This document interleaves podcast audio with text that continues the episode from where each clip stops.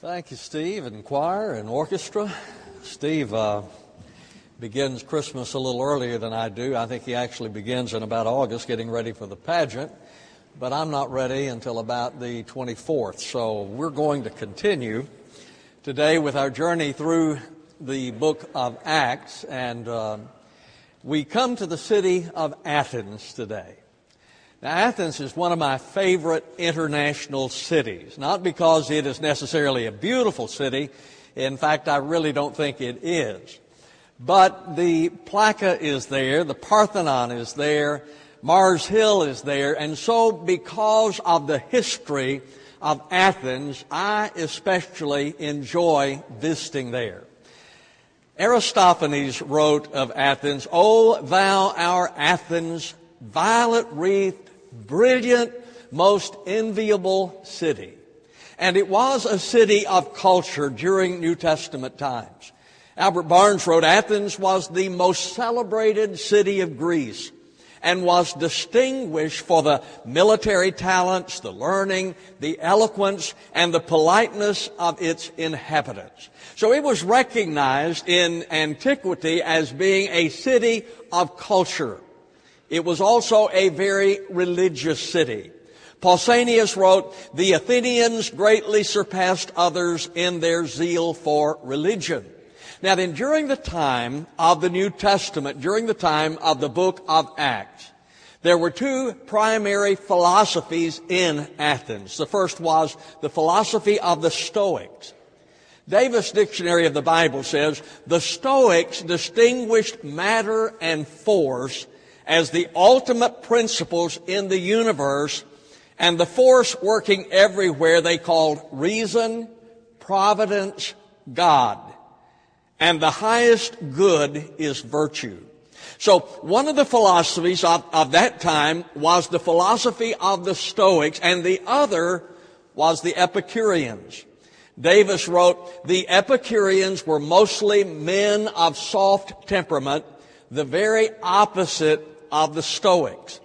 Tim Tzukas wrote, their philosophy was based around the idea that pleasure was the highest goal in life. So when we hear about the Epicureans, that's normally what we think of, that it is a commitment or a philosophy of pleasure. But he goes on, they, however, defined pleasure not as transitory thrill seeking, but as achieving a sort of peaceful enjoyment. They followed a sort of situational ethics where moral decisions were based on which choice would yield the most pleasure for the most people. All right, now then with that setting in mind, that it is an historic city there were two primary philosophy in Athens at the time of the New Testament. Let's look at our text, Acts chapter 17, beginning in verse number 16 when Paul comes to Athens. Now while Paul was waiting for them at Athens, his spirit was being provoked within him as he was beholding the city full of idols. So he was reasoning in the synagogue with the Jews and the God-fearing Gentiles and in the marketplace every day with those who happen to be present. And also some of the Epicurean and Stoic philosophers were conversing with him. And some were saying, what would this idle babbler wish to say? Others, he seems to be a proclaimer of strange deities because he was preaching Jesus and the resurrection. And they took him and brought him to the Areopagus saying, May we know what this new teaching is which you are proclaiming. For you are bringing some strange things to our ears. We, we want to know, therefore, what these things mean. Now, all the Athenians and the strangers visiting there used to spend their time in nothing other than telling or hearing something new. And Paul stood in the midst of the Areopagus and said, Men of Athens, I observe that you are very religious in all respects. For while I was passing through and examining the objects of your worship, I also found an altar with this inscription, to an unknown God. What therefore you worship in ignorance, this I proclaim to you. Alright, so when Paul came to Athens, He came to a pagan center. In verse number 16, while Paul was waiting for them at Athens, his spirit was being provoked within him as he was beholding the city full of idols. So understand that Athens was a very religious city. In fact, it has been said that it was easier to find a God in Athens than to find a man in Athens. In verse number 23, the scripture says, For while I was passing through and examining the objects of your worship. Now it could be said that their worship was antichrist. Now I say that because Paul wrote in 2 Thessalonians chapter 2 verse number 4, speaking of the antichrist, who opposes and exalts himself above every so-called God or object of worship. We are familiar with the term Antichrist.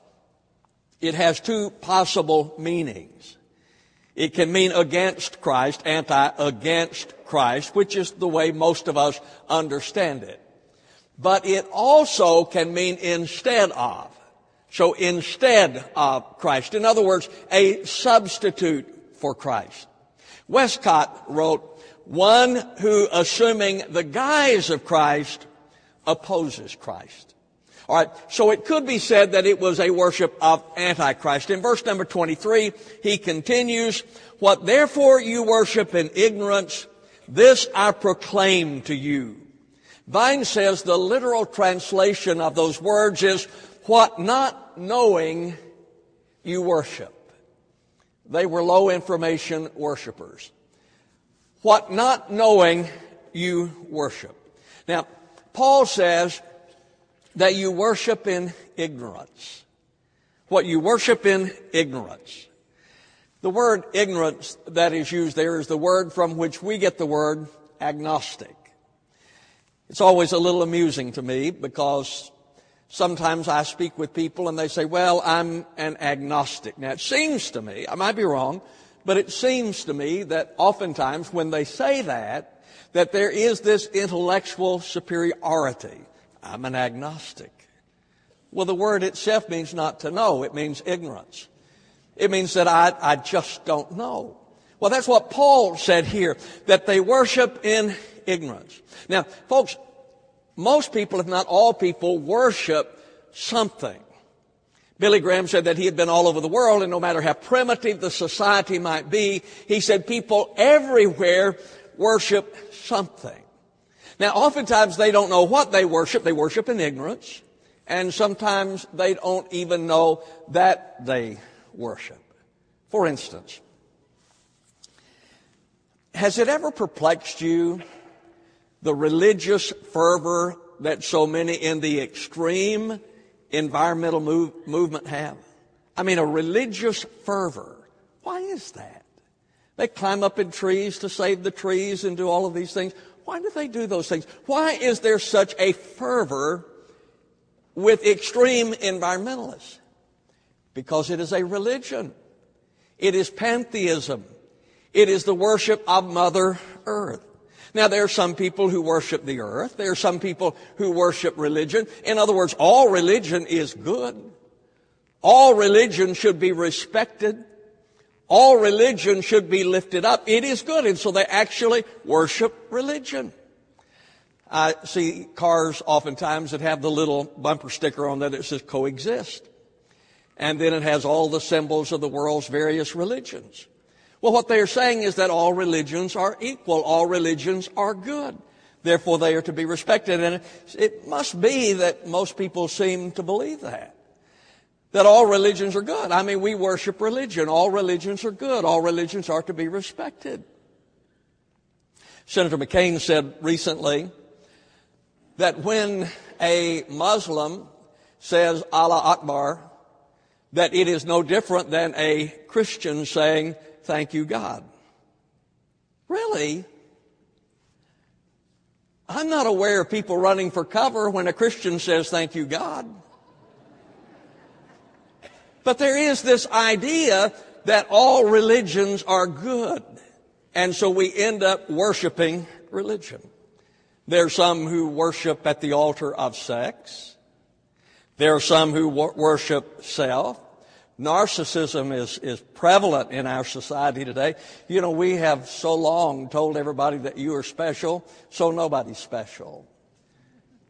I mean, if everybody's special, then nobody's special. But we have convinced a generation, and so narcissism has become an issue. So there's pagan worship. But here, here's what I want you to see. Even though in the world, oftentimes it is pagan, God always has his witnesses present. Did you know that? That's what Paul was doing in Athens. Paul was there as a witness for God in a city that was filled with idols. In a city where they, just in case they had left one out, they erected an altar to the unknown God because they didn't want to leave any out. There, Paul was placed to be a witness for the true God, the Lord Jesus. You see the same thing during the time of Noah's day. The Bible says that during the time of Noah, that man was given over to sin. In, Acts, in Genesis chapter 6 verse 5, then the Lord saw that the wickedness of man was great on the earth, and that every intent of the thoughts of his heart was only evil continually. So during the time of Noah, the Bible says that man was given over to sin that his thoughts were evil continually, but Noah was there as a witness for God. He was God's witness. During the time of Elijah, Baal was the dominant religion of that time, but God had his witnesses. You remember the story. Elijah was feeling sorry for himself. And uh, it's when he was going to get under the juniper tree and lick his wounds and have a pity party and all of that. And, and there he says, God, you know, I'm trying to serve you and there's nobody else serving you. I'm the only one that you can count on. There's nobody else here. It's just you and me. And the Lord said in 1 Kings 19, 18, yet I will leave 7,000 in Israel. All the knees that have not bowed to Baal and every mouth that has not kissed him. God said, Elijah, you're not alone. He said, I have 7,000 witnesses there. You may not know who they are, but I have them there.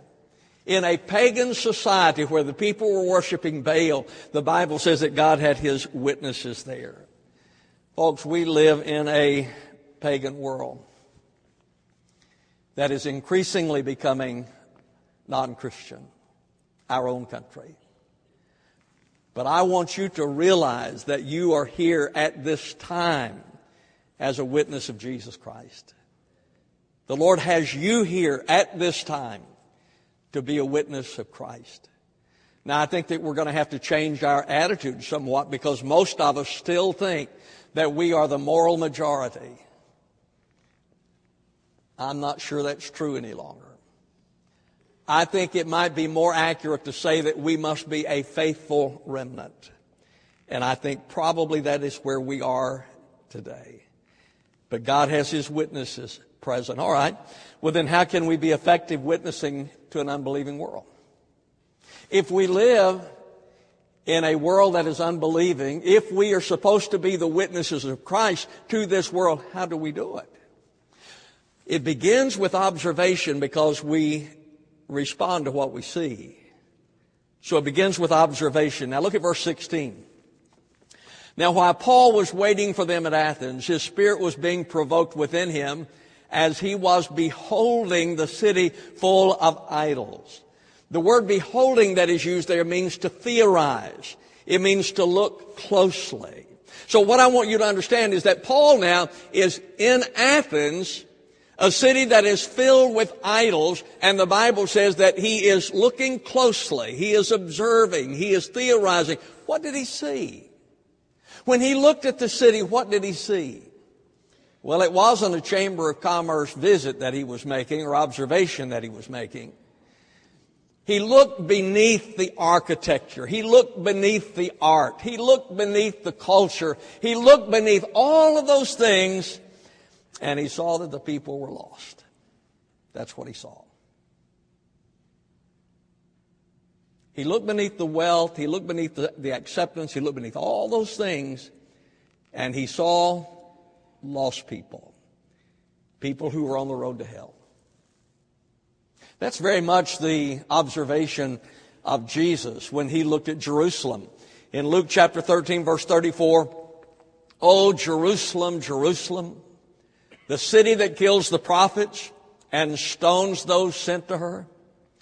How often I wanted to gather your children together just as a hen gathers her brood under her wings, and you would not have it. When Jesus looked at the city of God, the city of Jerusalem, what did he see? He saw lost people. He saw people who had rejected the grace of God. Let me ask you a question. What do you see when you look at our city? Well, there are some of you who say, well, you know, I, I, I, see its great history, and it does have a great history, a significant history within our nation. And this church is a part of that history. And there are those who see the, the history of Columbia, the beauty, it may not be so much to you, but if you grew up in West Texas like I did, this is a beautiful city. I mean, you have hills and trees and three rivers. I mean, it's a, it's a beautiful place. There are people who see that. So, there's some who look at Columbia and they see it from an economic viewpoint. They look at the economy of the city. But folks, as the witnesses of Jesus Christ here at this time, when we see the city, we must see its lostness we must see its need for Jesus Christ. Because that is the thing that motivates us to become a witness. Now look again at verse 16. While Paul was waiting for them at Athens, his spirit was being provoked within him as he was beholding the city full of idols. Barnes says the mind of Paul was greatly concerned or agitated, doubtless with pity and distress at their folly and danger, he was motivated by what he saw. Ladies and gentlemen, when we see the lostness of our community, then we will be motivated to share Jesus. If we see the lostness. That's one of the reasons that I have been so proud of, of our students, our young people. We had the My Hope America, Billy Graham emphasis on evangelism, reaching people. And our students got involved in it. I mean, they began to witness. They began to tell others about Jesus and, and uh, showed the video. Austin Haney rented a theater and passed out tickets at school so that the kids could come and hear the gospel of Christ. Coach Shaw, right, he, he got his football team involved. And so, so many of our people got involved in that. See, that's what happens to us when we begin to understand that people are lost. When we begin to understand what that means, that they are lost without Christ, then that motivates us to become a witness. So it begins with observation as we see it. That motivates us to begin sharing the gospel, and we must do everything we can to share the good news of Jesus. Paul said in 1 Corinthians 9 22, I have become all things to all men, that I may by all means save some. Paul was absolutely committed to getting the gospel of Christ to people. Whatever that meant. So the Bible says that he, he took the gospel to the synagogue. Look at verse 17. So he was reasoning in the synagogue with the Jews and the God-fearing Gentiles. The word reasoning, Vine says, means to converse, to argue, to dispute, to meet in order to discuss. Paul was willing to go into the synagogue and discuss with them, have a conversation with them about his belief in Jesus Christ. But he didn't stop there. Not just the synagogue. He went to the marketplace. In verse number 17, he continues, and in the marketplace every day with those who happened to be present. He went into the marketplace to share the gospel. When he was in prison, he shared the gospel when he was with the Philippian jailer and he told him about Jesus and led him to Christ even there. But the point I want you to understand is that he used every opportunity, every venue that was available to him to share the gospel. Are you willing to do that? Are we willing to do that? To see the lostness of our community and to be motivated to share the gospel and use every means available? See, that's what I, I want this church to be. I want it to be a, a, a, birthing, a spiritual birthing station. You know, I know Baptist Hospital is known for, for all those babies that are born over there. I, I want First Baptist Church to be known as a place where people get saved. where they come and hear the gospel. And every Sunday school class should be sharing the gospel. And every Bible study should be sharing the gospel. Every group that meets should be sharing the gospel. So the church is a place where people should come and hear the gospel of Christ business. You're a Christian. You have the opportunity. When you have the opportunity to share the gospel at school, wherever you are. I'm grateful that finally after all these years that the church is beginning to use the media to share the gospel of Christ. I'm grateful for some of these Christian films that are, that are being shown. We should support them because it's a means of sharing. We use every tool that is available to share the good news of Jesus Christ. Now, that's what Paul did. The Bible says that he went to the synagogue, he went to the marketplace, he went to the prison. Wherever he could go, he shared the gospel with Christ. Now, what did he proclaim? What did he say when he shared the gospel? Well, first of all, that God is the creator in verse number 24. The God who made the world and all things in it, since he is Lord of heaven and earth, does not dwell in temples made with hands. Now, the Epicureans denied that. They said, no, the, the world came into being by chance. There was no creator. Came into world by chance. Unbelievers pretty much still say the same thing. Unbelievers would tell us today that God didn't create the world that there were some gases that exploded, and, and here we are. I was talking with Eric the other day, and, and um, we were talking about diabetes because he deals with that. But he, he was telling me about this little piece of equipment that they have now, you know, and you plug some information in there and it'll give you a little bit of insulin according to the need and all that stuff. And as he told me about it, I became, I said, you know what? Isn't it amazing that God has made a pancreas that does all of that on its own? I mean, God has placed within you a pancreas that does that on its own. And to believe that all of this, I just don't have that kind of faith. To believe that it just all happened. And the Bible says in Hebrews 11:3, by faith we understand that the worlds were prepared by the word of God. The worlds were prepared by the word of God so that what is seen was not made out of things which are visible. God took nothing and made something. He didn't take something and fashion it into something else. He took nothing and made something. He said, so God is the creator. And then he said, God is knowable. This God is knowable. Verse 27, that they should seek God if perhaps they might grope for him and find him, though he is not far from each of us.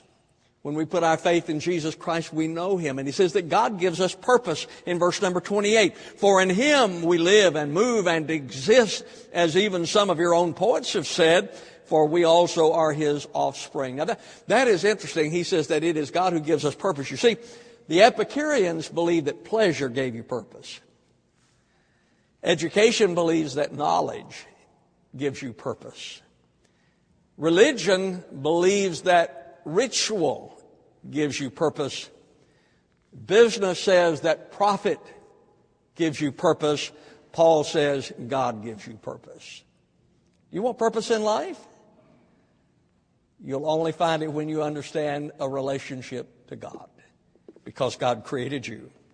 And then he says that God is also the judge in verse number 31 because he has fixed a day in which he will judge the world in righteousness.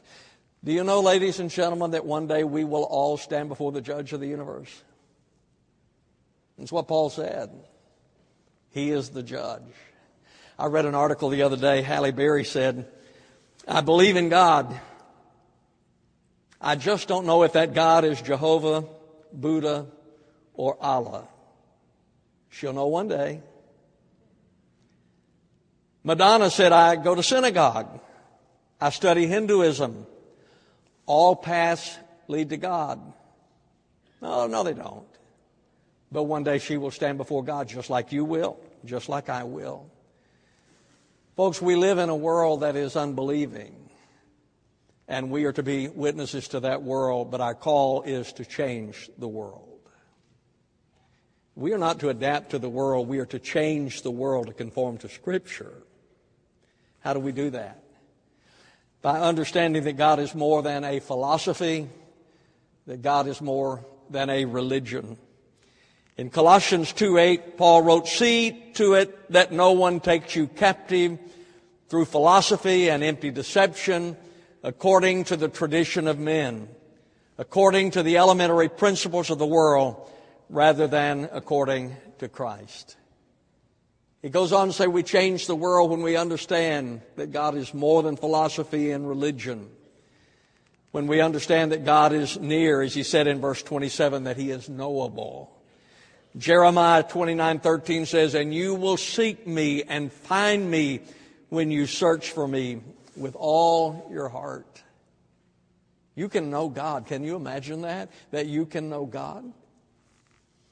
That God will judge one day we will stand before the judge. Now, as we look at this passage of scripture, we see the response. Some rejected in verse number 32. Now, when they heard of the resurrection of the dead, some began to sneer. There are those, and I understand that. And my guess is there are some listening to me today who would do the same thing.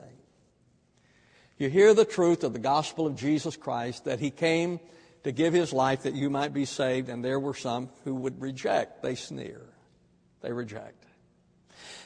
There were others who said, let me think about this. And verse number 32 continues. But others said, we shall hear you again concerning this. They said, you know, let me think about that a little bit. Now, now, that's not a bad place to be. You hear the gospel and say, let me think about that a little bit. There's only a couple of dangers. One is that Jesus comes back before you make a commitment. That's a possibility. And the other is that your heart is hardened towards God, and that also is a possibility. You see, every time you hear the gospel, your heart becomes more tender or more hard. And the Bible says that your heart can become hardened to the gospel. So there were some who said, I'm not, I'm not interested in this. There were others who said, let me think about it. Best response is in verse 34. But some men joined him and believed, among whom also were Dionysius the Areopagite and a woman named Damaris and others with them. That is the best response. The best response to, to the gospel is to receive Jesus Christ. Now, let me conclude. We live in a pagan world, and it is becoming increasingly pagan. God has us here at this time to impact that world with the gospel. And, ladies and gentlemen, I think what we have to do is to understand that the world is lost and we build a bridge to that world. Now, I heard the story about two brothers who had adjoining farms. They fellowshiped together, their families were together, all of those things. They shared farming equipment, they did all of those things together. But then there came a time when they got into some kind of a disagreement, and then there was a fracture within the relationship and so forth, and it got worse and worse, and then they were separated and stopped talking to each other. One day there was a carpenter who came by to the elder brother and asked him if he had any work. He said, Well, yeah, I said, I do. He took him outside and he said, um, You see that farm over on the other side over there? And he said, Yes. He said, That's my younger brother's farm. And he said, Do you see that creek that separates the two farms? He said, Yes. He said, That used to be a meadow. He said, My brother and I don't speak to each other. And he said, To spite me, he took a bulldozer and broke the levee and flooded that meadow with water, and now I have a creek. He did it just to spite me. He said, What I'd like for you to do is to build an eight foot fence out here separating these two farms so I don't ever have to look at him again. The older brother then left and went to town. He had some work to do and so forth, and he was gone for a while. And when he came back, the carpenter, rather than building a fence, had built a bridge across the creek. And he saw the carpenter and his brother walking across the bridge, so he went down to see what had happened. And when he got there, his younger brother stuck out his hand and said, I am so sorry. He said, You're a better man than I. I'm so sorry for the problems we've had. And there they hugged and embraced and were restored. Folks, that's what we have to do. Rather than build fences, we need to build bridges. We need to reach out to people with the gospel of Jesus Christ in the love of Jesus Christ, not compromising the gospel because it's true. But we have to have the spirit that builds fences, builds bridges instead of fences. I pray that we will be a church that builds those bridges to a world that is lost, that we might bring them into a love relationship with Jesus Christ. Our gracious Father, we come to you at this time asking that you give us the passion and the commitment to be strong witnesses of Jesus. Lord, I pray even today during this invitation for those who have never trusted Christ, some assume have rejected, some have been thinking about it. I pray today that they will receive you. Bless this time in Christ's name. Amen. I'm going to ask that you stand with me, please. As we stand together, the choir is going to sing. If you've never trusted Christ, would you commit your life to Him today? If you're looking for a church home, my doors are open to you. You come. As we sing, you come. I'll greet you you do.